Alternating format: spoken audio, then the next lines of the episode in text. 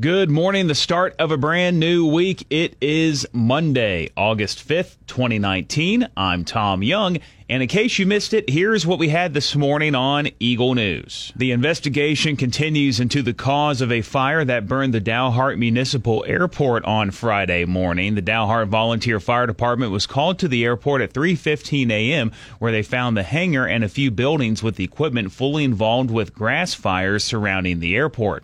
No injuries were reported in the blaze, and the extent of the damage to the area is being determined. Fire crews from Hartley County, Texline, Hartley County Sheriff's Office, and Xcel Energy responded to the fire. One person dead, two others have been injured after a wreck south of Clarendon early Friday morning.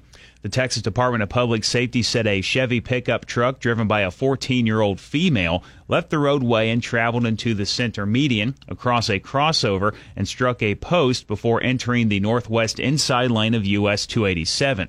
The driver then overcorrected to the left, lost control of the vehicle, causing the truck to roll over, go airborne, and crash into a large tree before coming to rest in the center median facing north on its top.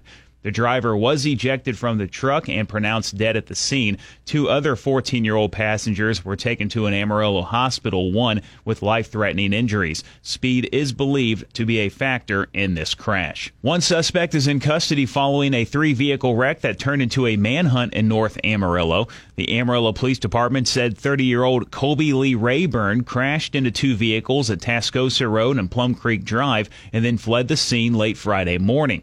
Authorities said Rayburn ran past a Happy State Bank location in the area, then into the lobby of a Amarillo National Bank, where he was later detained. Police say the man had a BB gun that looked realistic and threw it into some bushes by the bank when he was running. Rayburn was arrested on a parole violation warrant with an original charge of robbery. No injuries were reported from the crash or ensuing chase.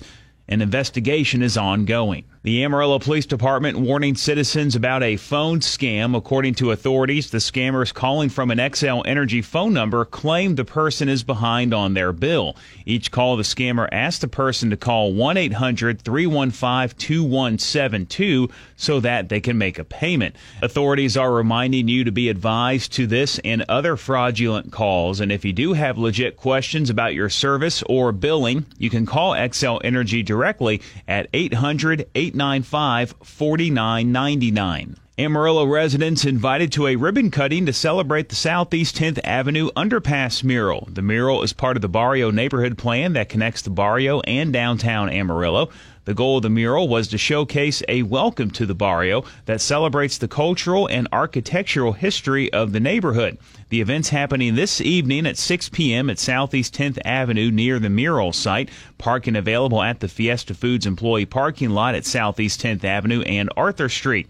Mural artist Joey Martinez will be in attendance, along with members of the Barrio Neighborhood Planning Committee and the Hispanic Chamber of Commerce. Time for a Hunter and Kalinka traffic update. The hike and bike trail at North Soncy and Southwest 9th Avenue is going to be closed about 100 feet north of the intersection going to the south as utilities are relocated in advance for the next phase of loop construction. The trail should reopen in October.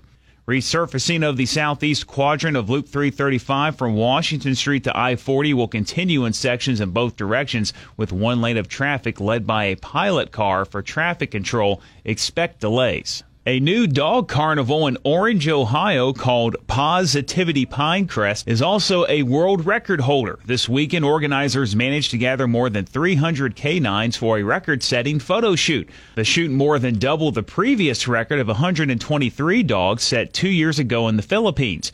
A judge from the Guinness Book of World Records was on hand to validate the event. Officials with Pinecrest, the development where the festival was held, said the carnival will become an annual event. I'm Tom Young. That's your In Case You Missed It Eagle News update. I'll be back with you again tomorrow morning, bright and early, 5:30 with the Eagle Morning Show on 100.9 The Eagle.